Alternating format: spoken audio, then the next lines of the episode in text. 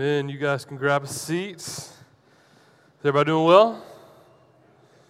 Good. So we, we decided to keep the lights down so that you didn't have to look at my ugly face for over these last two weeks. Um, no, if you have your Bibles, go ahead and grab them. Go with me to First Thessalonians. Uh, while you're flipping there, kiddos, you guys are dismissed uh, to, to go learn a little bit. Um, and we have, I don't know if y'all realize this, some of the best children's volunteers around. Uh, but like any other church, we could always use more. So uh, if you want to volunteer there, man, please, please let me know. Um, Man, I thought you were coming up to shank me or something.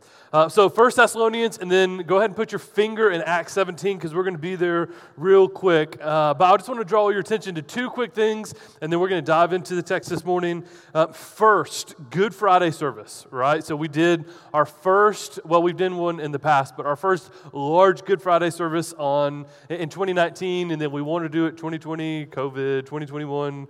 COVID, but now the COVID is gone, and so we can do it here. Uh, and I'm so pumped up about it. So put it in your calendars, Good Friday service. Uh, make sure you're here. Uh, bring someone with you. If you've never participated in a Good Friday service, uh, it's, it's just great. It, it, it lowers um, the hype of Easter eggs and all other things Easter, and it really allows us to slow down and really focus on uh, what Easter means and what we're celebrating. And uh, so we do it on Good Friday. We can even talk about why Good Friday is called good. So, so put that on your calendars Good Friday service, and then Easter. Easter, here's, here's the big deal. And, and if you can do anything for me, here's, I'm going to make a couple last requests. Um, here's one of my last requests. You ready? Uh, don't go home to your home church for Easter. Bring your parents and your family here right? Uh, bring them up here, let them experience, see, uh, rejoice and celebrate what God is doing in Dahlonega. So I know it's tempting to, like, man, my mom's making, you know, like the deviled eggs. I'm just going to go home. Well, she can put those in Tupperware and bring them up here, right? So, so have Easter here. Uh, allow your parents and your family and your friends to see and rejoice in what God is doing here. So Easter Sunday here is going to be awesome. So make sure you're here. Sound good? Good. All right. So here we are, right? This is, uh, if this is your first Sunday, uh, sorry, this might be a little awkward uh, because this is uh, this and then next Sunday are my last two Sundays here. Uh, and then the Lord is leading my family to go to Madison, uh, which I've kind of shared a little bit privately, less than publicly about the situation we're walking into. Um, I mean, like, yeah, this is being recorded, so I don't want to say too much, but it's, it's, uh, we could use your prayers, basically. And even some stuff I found out this morning, we could use your prayers. So um, I was talking to Andrew. I don't know if you've met Andrew Wilson. He owns Jethro's, and uh, he was in ministry before, still does ministry often now. But I asked him, said simply, like, what, what do I need to say? What do I need to do on these last two Sundays as I'm preparing to, to leave the church that we planted eight years ago? And uh, he simply just said, like, say whatever you feel like you need to say, right? Like, just get it out. Don't, don't wait. Don't hold things back. Just whatever you feel like you need to say, get it off your chest. Let it go. Uh, and so, so that's what I'm going to try to do. But here's the reality of the situation because it's already been happening. Um, I'm a really good at like yelling, getting aggressive, but this like touchy feely emotional stuff, I don't, I don't do really well at. So I'm going to go ahead and put this caveat out. Am I loud? Am I a little, okay, can you turn me down a little bit, Gunner? I'm sorry. I just feel loud. Uh, so I'm going to put this caveat out here really quickly. Um, I'm going to say some really nice, emotionally driven, caring things, but don't be surprised if I come behind it with an uncomfortable and awkward and maybe inappropriate joke, okay? That's just how I cope with being emotional. Uh, David, where's David told me? David told me was at my house the other day. We were doing some stuff, and, and he started going on about, man, the church has been great. We're going to love you. We're going to miss you. And I said literally the most embarrassing and awkward joke I've said in a long time. I mean, just embarrassed I even said it. And then we just stared at each other for a minute and then walked outside. Uh, that's probably how this is going to be, right? Like, I'm going to try to bare my soul, and then I'm going to say something really uncomfortable, and you're going to go, man, I'm kind of actually glad Gabe's leaving. And then is going to be over, all right? So that's kind of where we are here. And I feel like, like I should just like get a stool and sit down and just, but that's what weak pastors do, and I'm not a weak pastor, so we're going to go hard this morning. See, there's uncomfortable humor, just go for it. Um, so, so over the next two weeks, here's what I want to do. I just want to go quickly through the book of First Thessalonians uh, as a whole. Now, I know what you're thinking. It's your last two weeks, Gabe. I really appreciate some short sermons. I, I promise we're going to go as fast as possible. Um, but but the, really, the church in Thessalonica and Paul's letter to them is just phenomenal. So go with me to Acts 17 because I just want to look at the genesis of the church of Thessalonica, uh, and then we'll see and kind of echo some of Paul's love and affection for them. But Acts chapter 17, we're just going to read 4 through 9 to kind of get a background on the church and, and what they're going through and even how they got started.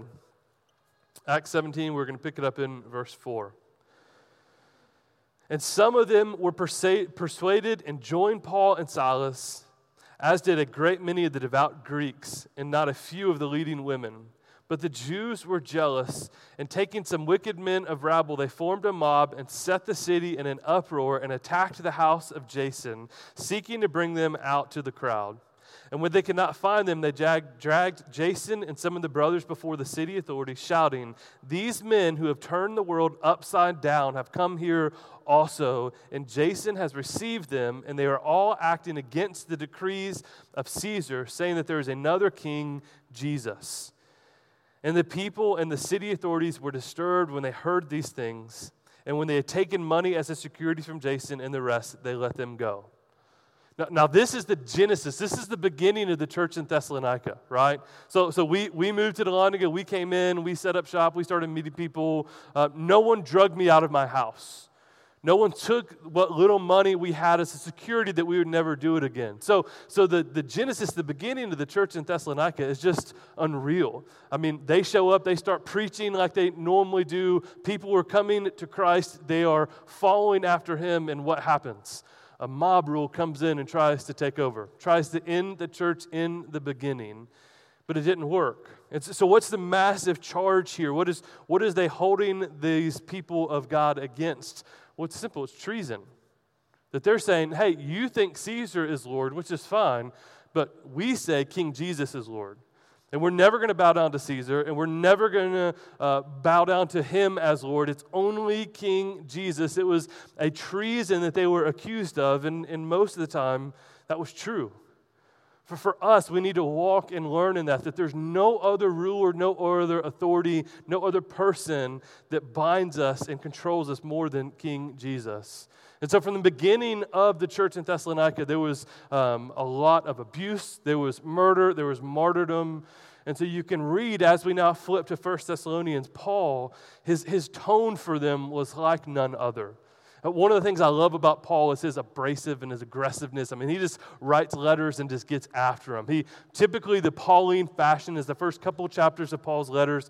He's explaining the gospel, he's loving the gospel, he's encouraging the church with the gospel. But typically, chapter three, two, four, somewhere in there, there's a little line that says, but. And then Paul goes hard, right? I mean, he just goes after them for how they're forsaking the gospel, how they're not following the gospel. But but really, his letter to the church in Thessalonica is very different because there's no turn for them. There's only encouragement, only love. And you can see chapter 2, verse 7. We're going to go through the first three chapters, but just as an example, 2 7, Paul says this But we were gentle among you, like nursing mother taking care of her own children. And then later in that same chapter, verse 11, For you know how, like a father with his children. So you can hear the, the simile and the metaphors that he's making, like a nursing mother, how a father treats his children, just the love and the care and the affection that takes place from the lips of Paul. But look with me at 1 Thessalonians 2 8, because this is where, honestly, uh, I've wanted to preach this passage for the last eight years. Here's what it says 1 Thessalonians 2 8. So, being affectionately desirous of you, we were ready to share with you not only the gospel of God, but our own selves, because you have become very dear to us. And one commentator on this passage puts it this way Can you think of a more profound way to express your sincere love than by your willingness to share your life with one another? One of the greatest joys of my life is getting to share your life with another. And we experience this in marriage. One of the most sincere joys of my life is being able to walk day in and day out with my wife, sharing our lives together. With my children, the same thing. And so, this phrase, affectionately desirous of you, really in the Greek is the longing of love, would be the way that we could summarize that. The longing of love. So, Paul longs to love them and simultaneously be loved by them. That's what Paul is saying. I want to be with you because I want to love you, and simultaneously, I want to be loved by you. Paul loved the church in Thessalonica, and the church loved him. So when I began thinking about and praying about and considering, okay, what is the last couple weeks at the branch going to look like? It, it was a no-brainer. It was 1 Thessalonians 2.8 is where we had to go. It's where we had to spend our time. Uh, for, for a couple different reasons, really two.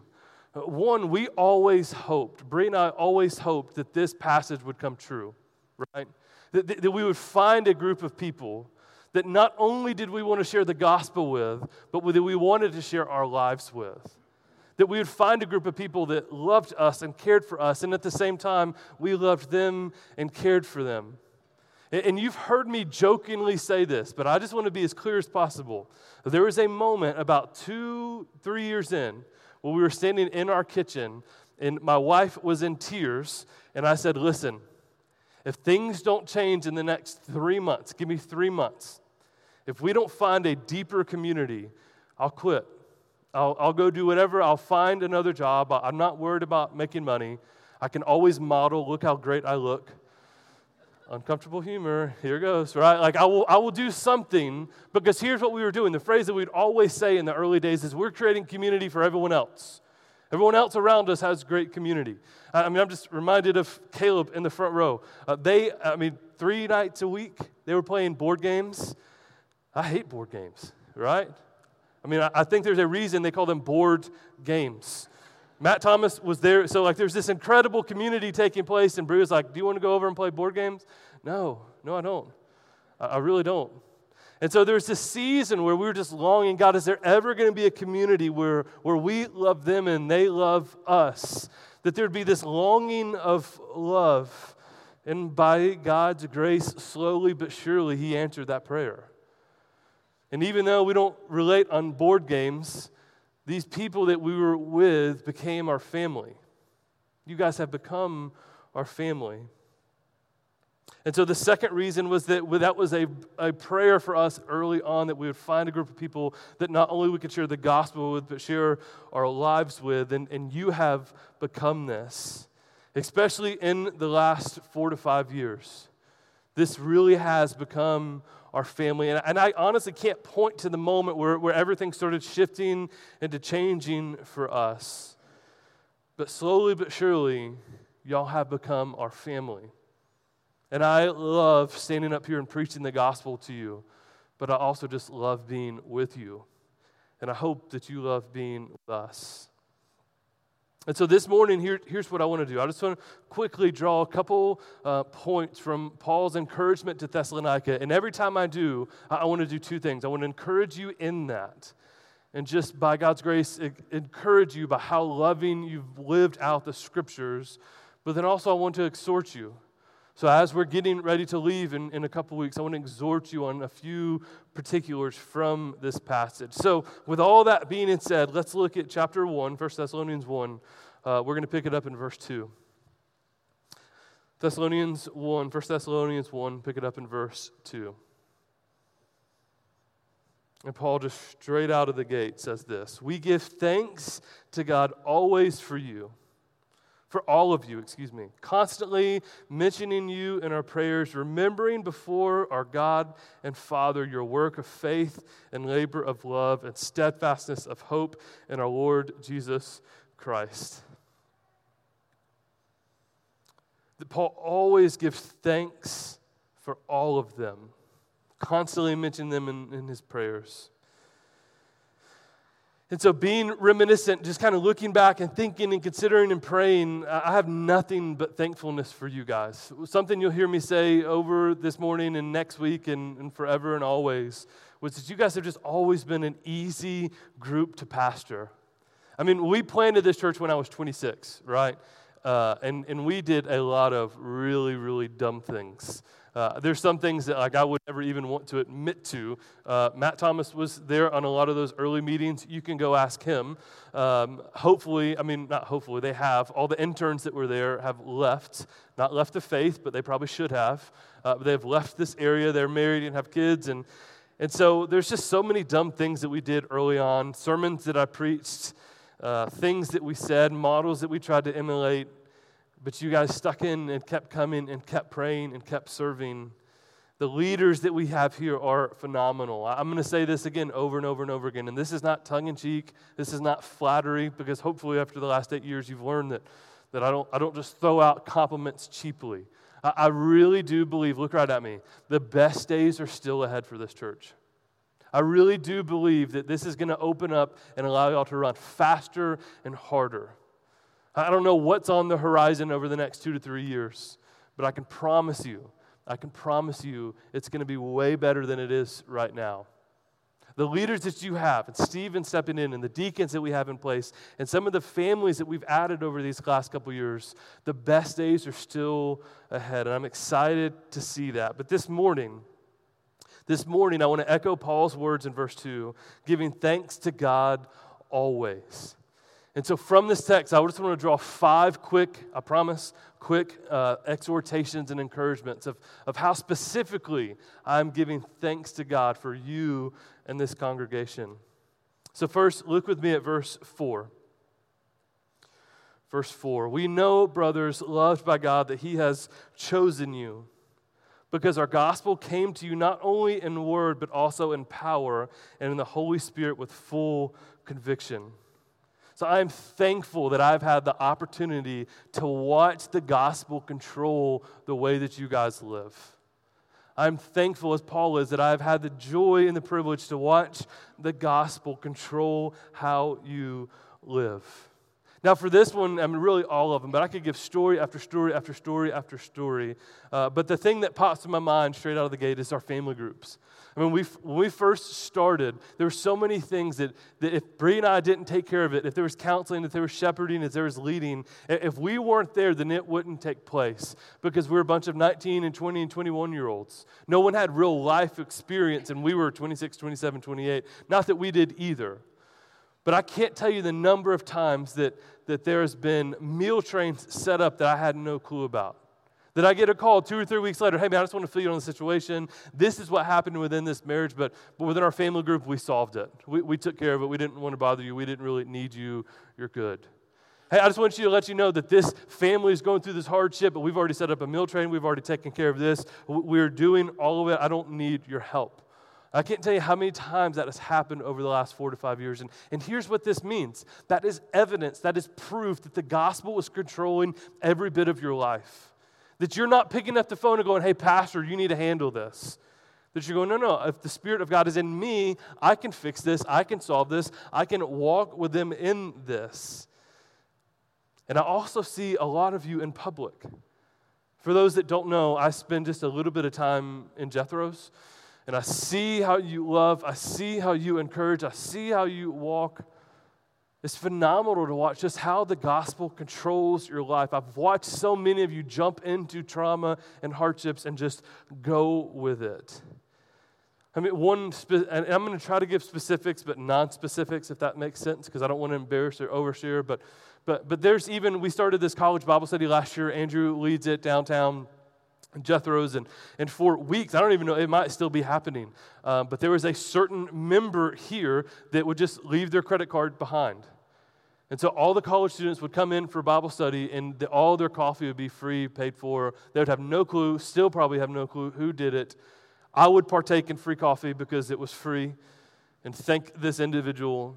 Th- this is what I mean the gospel controls. Is that a little thing? Yes.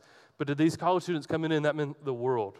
That someone in this midst, in this room, chose to serve and love these college students just by buying them a cup of coffee. No recognition, no honor, no fame. Actually, this individual would be really frustrated with me if I even used their names. I'm really tempted to just to make them mad. Because what are we all going to do? But here's the other thing we, we can see this played out here.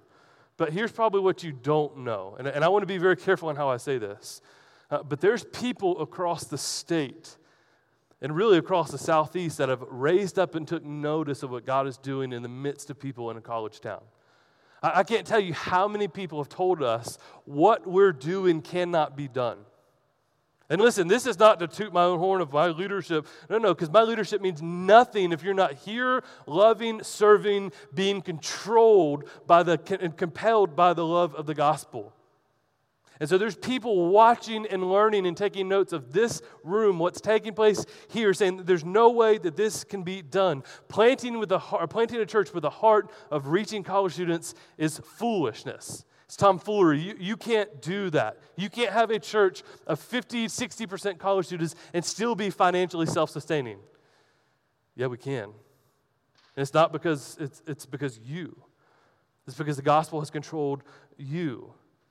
I mean, did you guys know that after six years, we stopped getting receiving funding from anywhere else? That the only reason we're doing this, that we're able to bring Dylan on full time, we're able to pay Stephen, we're able to pay some people here and there, and is because you, because the gospel is controlling you, and you're jumping in and serving and loving. Uh, let me let me just do this real quick, because this I haven't really looked at this in a long time. Uh, pre pre launch, right? So we moved here January of 2014, and so from January of 2014 to September was just we were trying to meet as many people as we could. Had a Bible study in our house, trying to get ready to launch.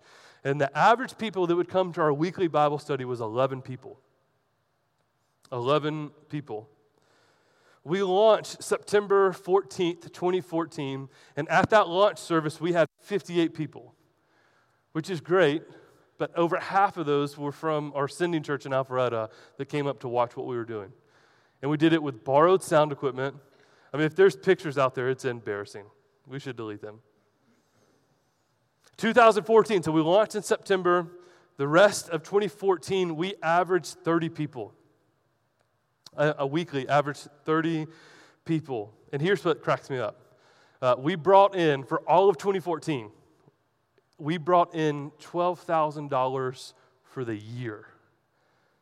$12,000 for the entire year, all of 2014. That's, that's what we brought in.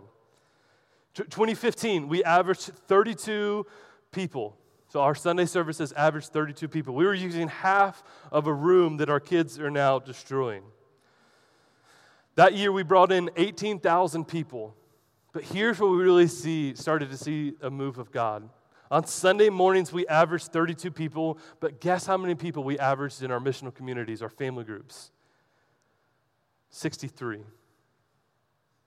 So we were literally doubling the amount of people that were here within our missional communities, our family groups throughout the week. And it was in that season where we were going, okay, maybe God is actually up to something. Maybe God is doing something. In 2016, we averaged 50 people.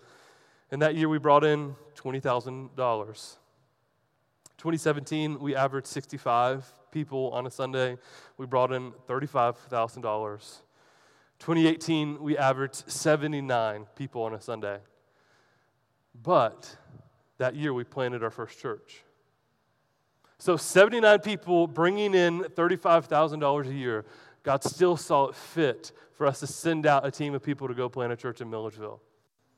So, this small little ragtag group because we were compelled and controlled by the gospel, kept growing, kept loving, kept serving, kept multiplying.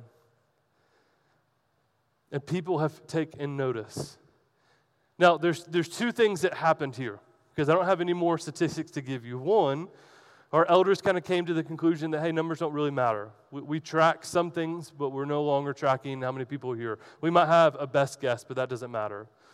But the other true reality was the person that was tracking all these numbers we sent to Milledgeville. so then the numbers stopped. That's what really happened.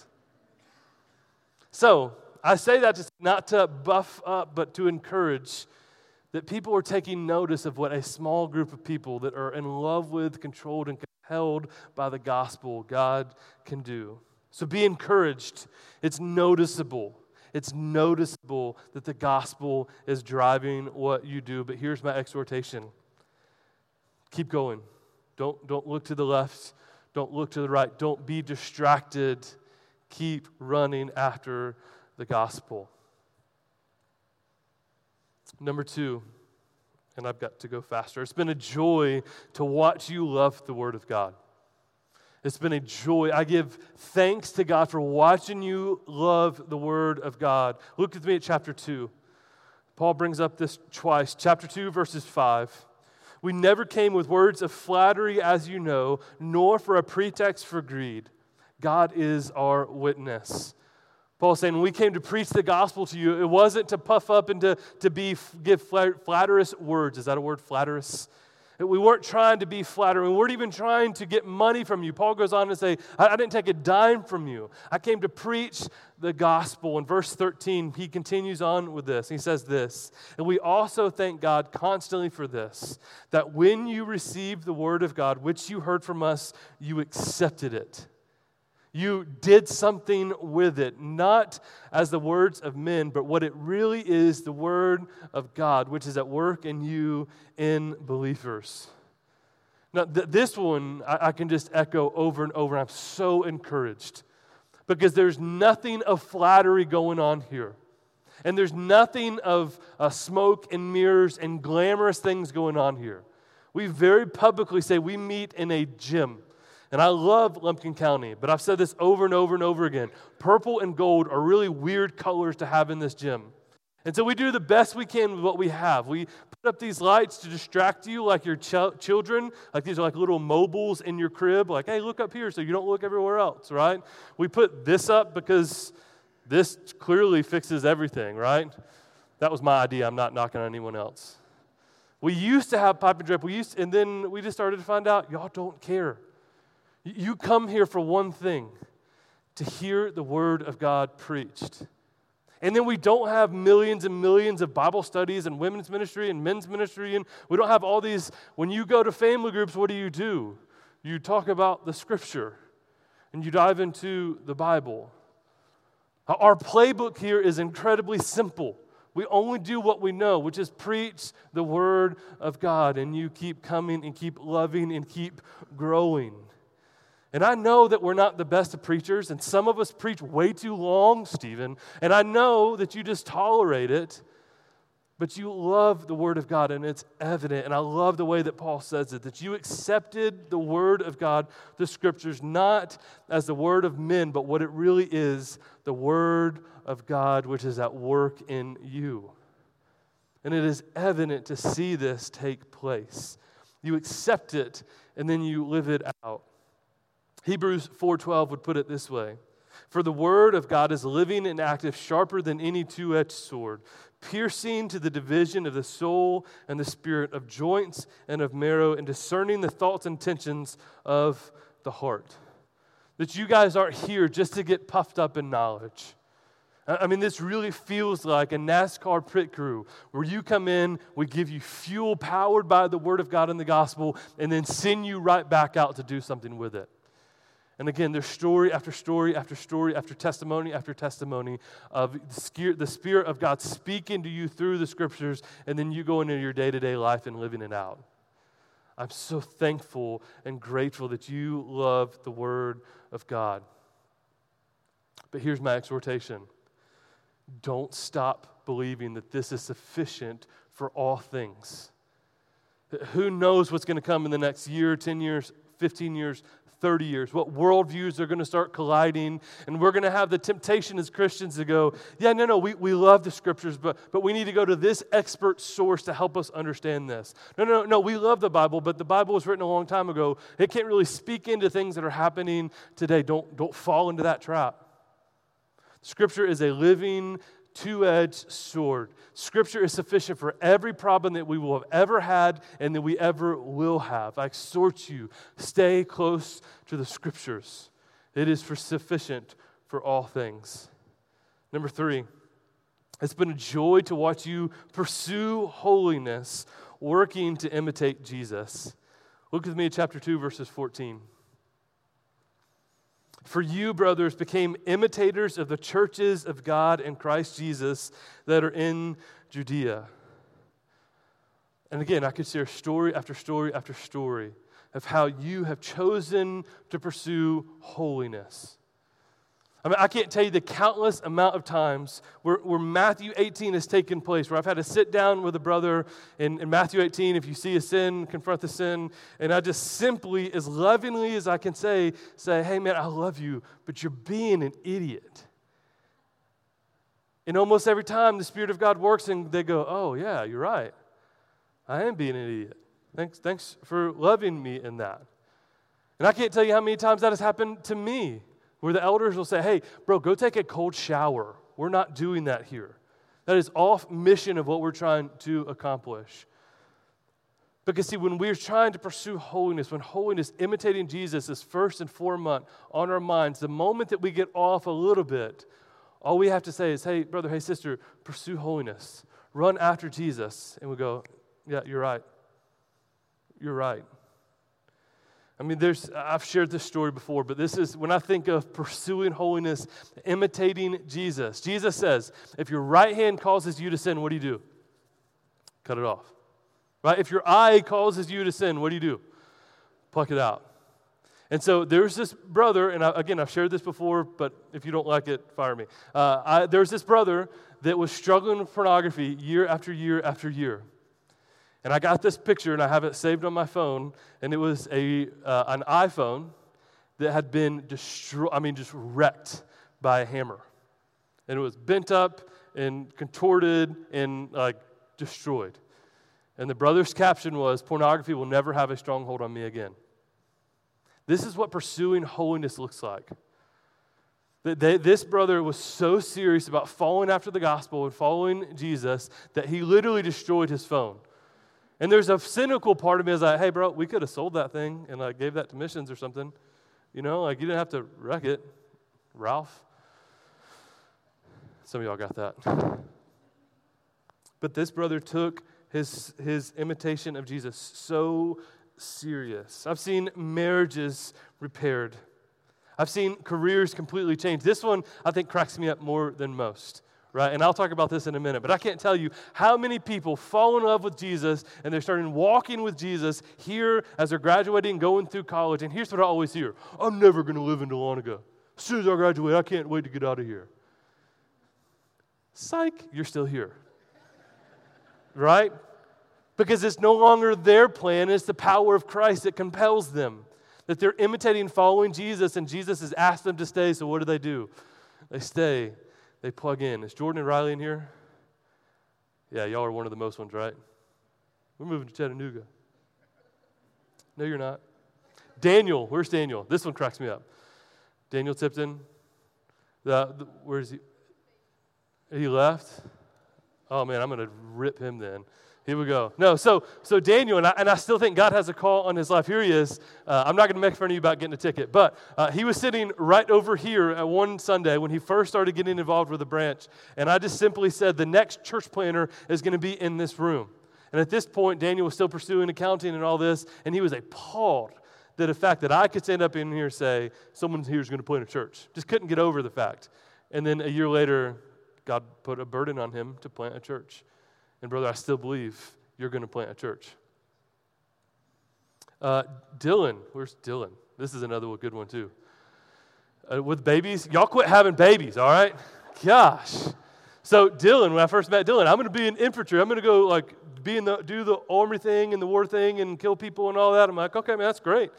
And then slowly but surely, here you are, slowly but surely, uh, I think God's calling me to be accountant. And I'm like, okay, great. No, he's not.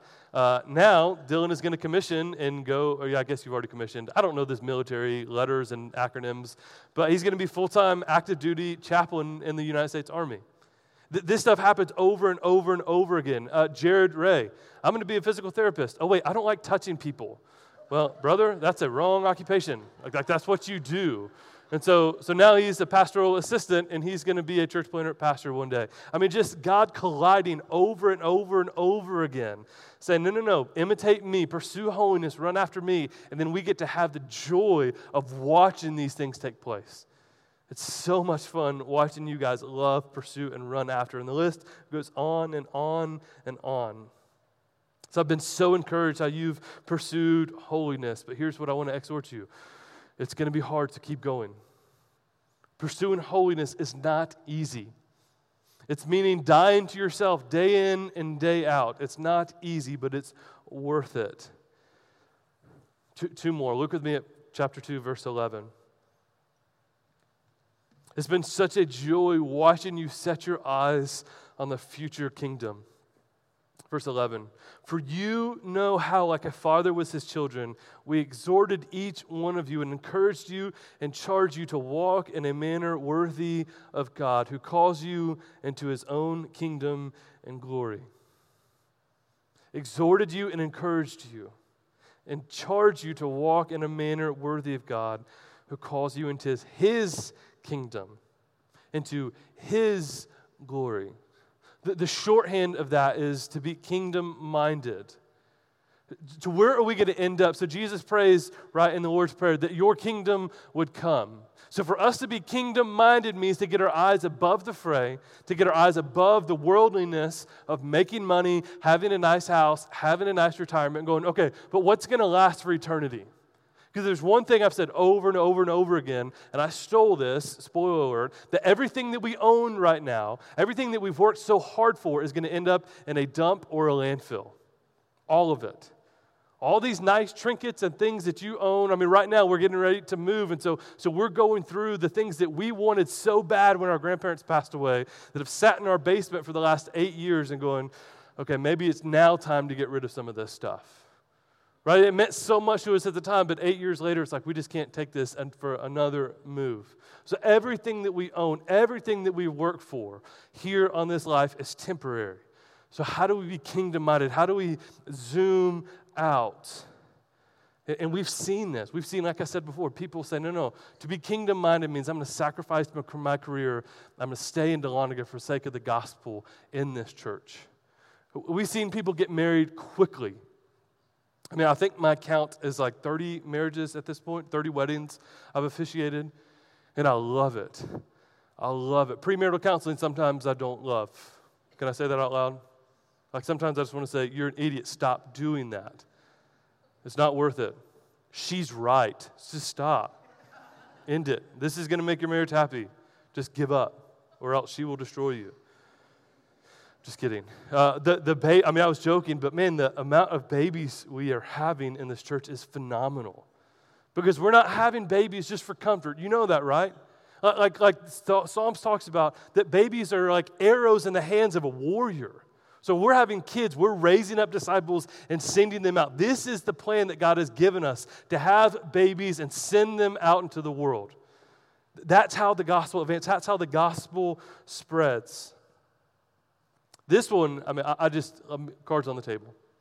Uh, young people, y'all can get on like TikTok for a second.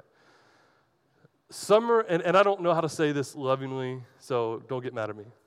But some of you, uh, let's just say 50 and above, right? Uh, maybe uh, some of you gray hairs, how about that? Some, just kidding, there's this uncomfortable humor, it's just fun. I, I don't know why you've came. I don't know why you've stuck in. I mean, I, am I'm, I'm genuine. What'd you say? Oh, okay. Turn your hearing aid, Mike. I'll talk a little louder. I, I, I genuinely don't. Because we're a bunch of ragtag college kids, young. I mean, there's just, there's, there's poopy diapers everywhere. That's just the life that we live in. But the fact that you came and you stayed and you've plugged in and you've been around to disciple and encourage and love and support and shepherd these idealistic men and women, I, I, don't, I don't know that I'll ever understand that. I don't know why that you would come to pick this church that, the way that you have, but I'm foreverly, forever in debt to you guys coming and sticking in. I mean, young guys, I don't know if y'all know this, but there's a running joke to try to figure out who's the oldest here, right? Because no one wants to be the patriarch. Debbie Dodd, you are the patriarch. Sorry. It's, it's a good thing. Did you hear that? You mean to talk louder? I'm just, I'm just joking. I'm just joking. All right. But seriously, the, the way that y'all have stuck in and loved and shepherded, opened up your homes, opened up your lives. This is not tongue in cheek. Opened up your pocketbooks. the, the way that you provide for and shepherd and care for these young families and these college students. I'll forever be in debt because this church would not be who it is without you guys staying and sticking in. It would be a whole lot simpler to go to a different church with more people like you. But for the sake of the gospel, y'all have stuck in, and I am so appreciative of that.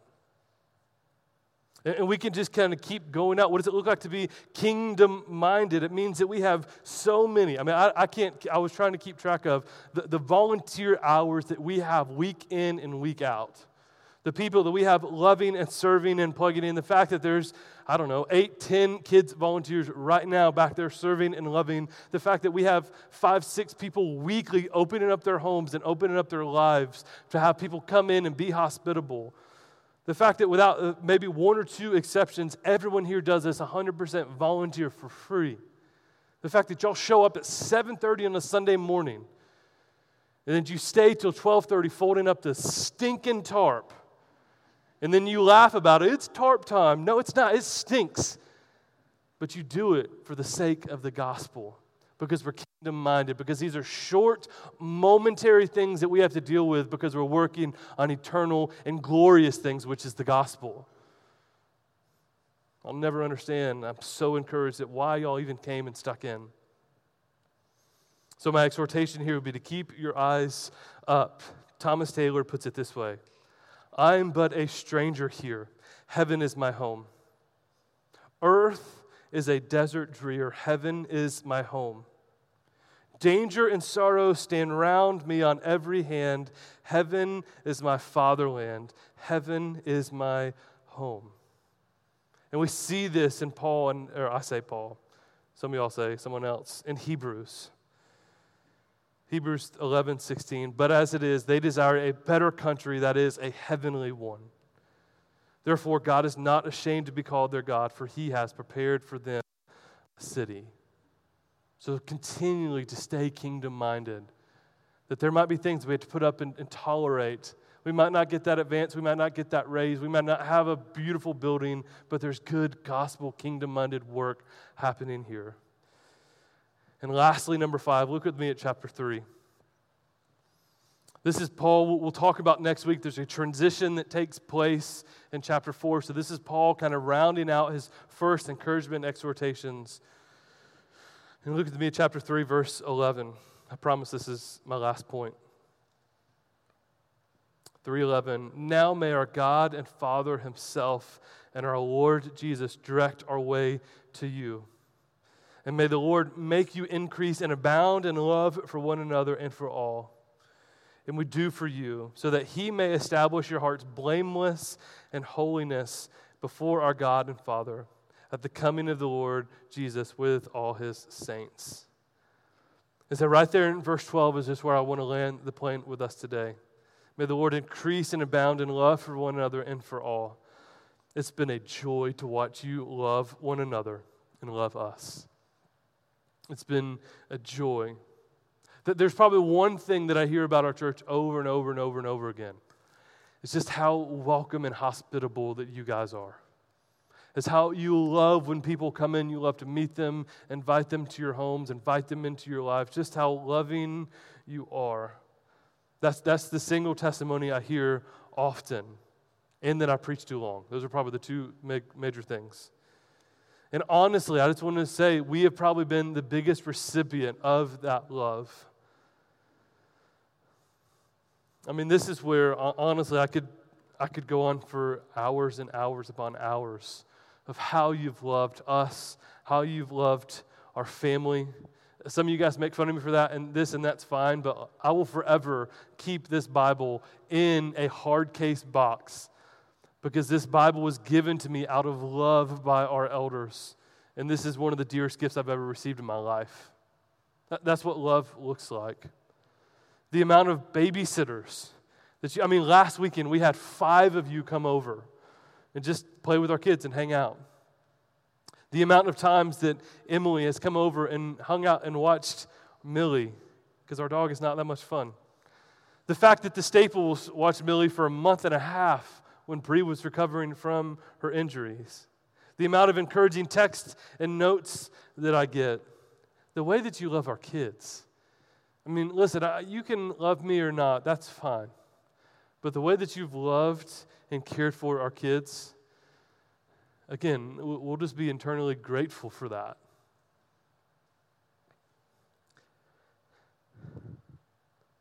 One of the things that, when you go back and look at the numbers from 2014, 2015, 2016, there was two kids and then three kids and then four kids at the church. And that's because I handle stress by making babies. Sorry, I'm crying. I had to make a joke. Here it is. Our, our kids were the only ones here. And the fact that our kids don't resent the church and are angry with the church because they had to go to church for years after year after year, being the only kids here is a testimony of how well you have loved our kids. And I know that it, you're thinking, like, like the boys just play basketball with them after church. Like, Gabe, what's the big deal? It's just five minutes of us shooting hoops with Grady. That's memories that they'll remember forever. Of taking Auburn to go get her nails done, of spending time with them.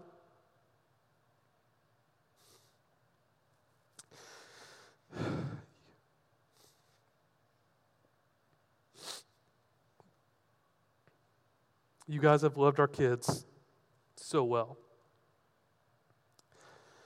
You've loved my wife incredibly well. She didn't know what she was getting into when we came here. And I remember talking to her time after time. I had a hanky in my pocket and I took it out this morning. What a rookie mistake. She didn't know what she was getting into when we moved up here. And she was very concerned, like, like what about a First Baptist kind of pastor's wife? Do I have to like lead every Bible study and have a really bad haircut? Like, what, what do I need to do to make people like me? And I told her, You love the kids. At the time it was Auburn, and you support us, and there's nothing else you have to do. And you guys have loved and encouraged and supported her. I know that she feels loved. I think that one of the biggest um, season for us was just 2020. and It had nothing to do with COVID. But through her injury and through her accident, the, the care and the support that came for the kids, that came putting our house back together, that came to loving, shepherding, taking care of them. Jordan coming to help her with homeschool. Just the way that you have loved us has been incredible. There might have been some really dark seasons of ministry for us, but I can promise you this it was never because you didn't love us. It was never because we didn't feel like we were loved and cared for and supported by the church here. You guys have been easy to pastor. You guys have been easy to love because you have loved us, and it's been a joy. When we, um, when we have the elders and deacons and some key leaders to our house to, to tell them the news first that, that God has called us away, uh, one of the things that I never saw coming, and, and Bree said this, uh, one, I mean, I never saw that she would talk in a meeting, but um, the thing that she said was that, that her biggest fear was that us telling us, telling y'all that we were leaving, that we were trading y'all in for a better church or a, a better church family. And I'll just go ahead and stand and tell you, I don't think that's ever going to be possible the way that you have loved and encouraged and shepherded and been with us. Thank you for loving me, for putting up with me, for all my lies every single Sunday when I tell you this is going to be a short sermon and we're already at 48 minutes. I, sorry. Serving and caring for our family, for tolerating us. We, we've not been the perfect pastor, we've not been the perfect family. We've failed more times than we've probably done it right but you guys have still loved and encouraged and supported. So here's my exhortation keep doing that. Do that for Stephen and, and Megan. That there are three kids that are stepping into this role Braden, Mary London, and Berkeley. Love on that family like the way that you've loved on ours. Yeah, it might be a momentary basketball game, but it means the world to these kids. Yeah, it might just be a simple free night of babysitting, but it means the world to the family. Yeah, it might have taken you 10 seconds to sit down and jot that note to them to encourage them, but it means the world to us. So I exhort you to keep that going. To all the elders, to all the deacons, keep loving, encouraging, and supporting. So I want to end with this. Again, Paul's words in Philippians 1 6 through 7. And I'm sure of this, that he who began a good work in you will bring it to completion at the day of Jesus Christ.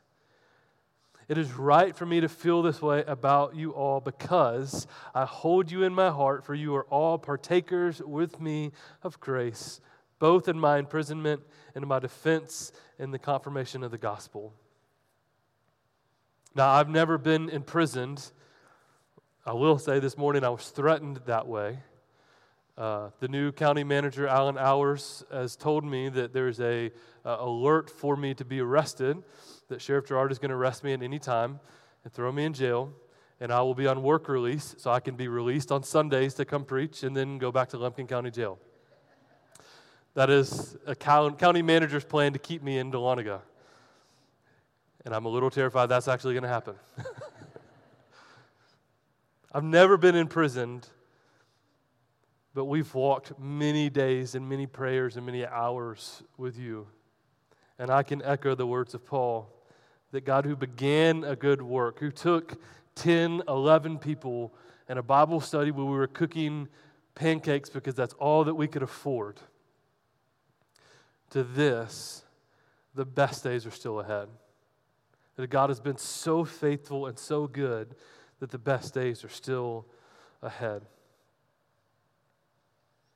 Now, Paul, at the end of Paul's exhortation, at the end of chapter 3, and verse 13 says this that you may establish your hearts blameless in holiness before God our Father at the coming of the Lord Jesus with all his saints. So, so next week, I really want to pick up and go into verse 4 or chapter 4 and 5 uh, to hold fast, to cling to the gospel.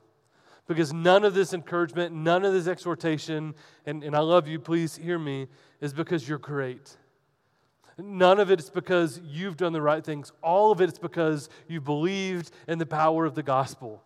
That you've continually died to yourself and allowed Christ to rule and reign in you. I don't want to flatter you to think that you just keep being the best you you can be and this church will be great.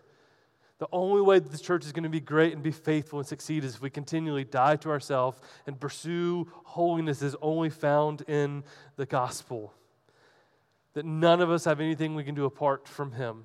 That that is what we cling so hard to. One of the things that we started from day one, and by God's grace has continued on, except for a little bit of COVID, is that we end every gathering the same way. And it's so purposeful and intentional. Because the least, the, the biggest failure I could have is that we preach a sermon anywhere here. Anyone comes up and preaches a sermon, and you leave thinking that you've got to try harder, that you've got to do this better. The point of the gospel and the point of communion after is to remind us that only Christ can do it. Only Christ can do it. To pursue holiness, only Christ in us can do this. To, ma- to make this church to what it can be, only Christ in us can do this. To love and to serve and to encourage, only Christ in us can do this. But that's next week. This week, I just want to end with the time of communion. I just want to end with a time of thanking and praising and worshiping God for how well He has loved us and shepherded us and stewarded us and encouraged us and been patient with us. And all the times that He should have just ended the church with that joke or that comment or that 55 minute sermon. He loves us and He cares for us. So I'm going to read as we have these last season, 1 Corinthians 11. I'm going to pray, and then communion will be open. But I just want to thank you. Thank you for loving us, and it's been a joy. 1 Corinthians 11, we're going to pick it up in verse 23. For I received from the Lord what I also delivered to you that the Lord Jesus, on the night he was betrayed, took the bread. And when he had given thanks, he broke it and said, This is my body, which is for you. Do this in remembrance of me. In the same way, he took the cup after supper, saying, This cup is the new covenant in my blood. Do this as often as you drink it in remembrance of me. For as often as you eat this bread and drink this cup, you proclaim the Lord's death until he comes. Whoever therefore eats the bread and drinks of this cup in the Lord of the Lord in an unworthy manner will be guilty concerning the body and of the blood of the Lord. Let a person examine himself then, and so eat of the bread and drink of this cup. For anyone who drinks and eats without discerning the body eats and drinks judgment upon himself. So here's what I want us to do I want us to pray, I want us to examine our hearts.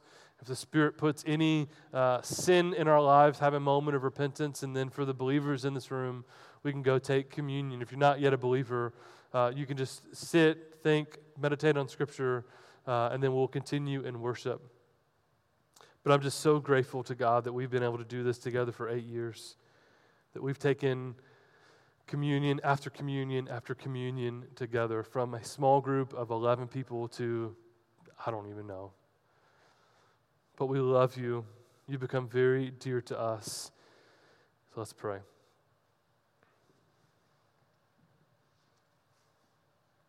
And Father, we're so grateful for this time together.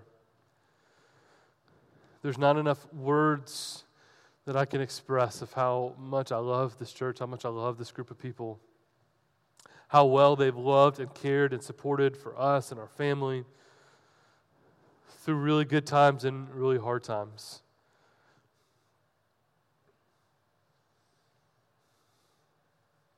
And Father, I'm just reminded that this is what the church is.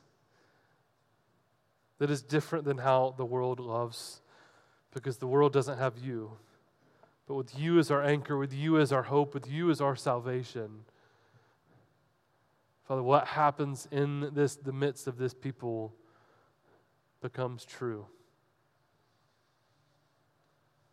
That as this church pursues holiness and pursues love, we start to love like you've loved us. We start to serve like you've served us. We proclaim the gospel boldly because that's all that we have.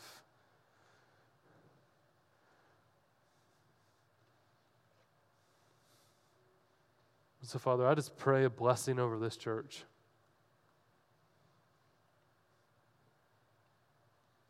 God, as we take communion, let this be a symbol for us this morning that we are nothing apart from the body that was broken that we are nothing apart from the blood that was spilled.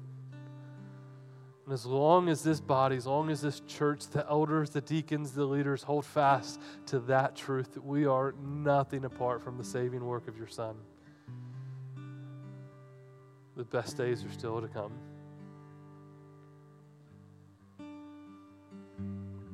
So, Father, thanks for your love. Thanks for your grace. Thanks for sending your son when we definitely didn't deserve it, for loving us when we didn't earn it, and for freely forgiving us. It's only through your son's name that we can even speak to you. You're so holy. Thank you for loving us. It's in your name that we pray. Amen.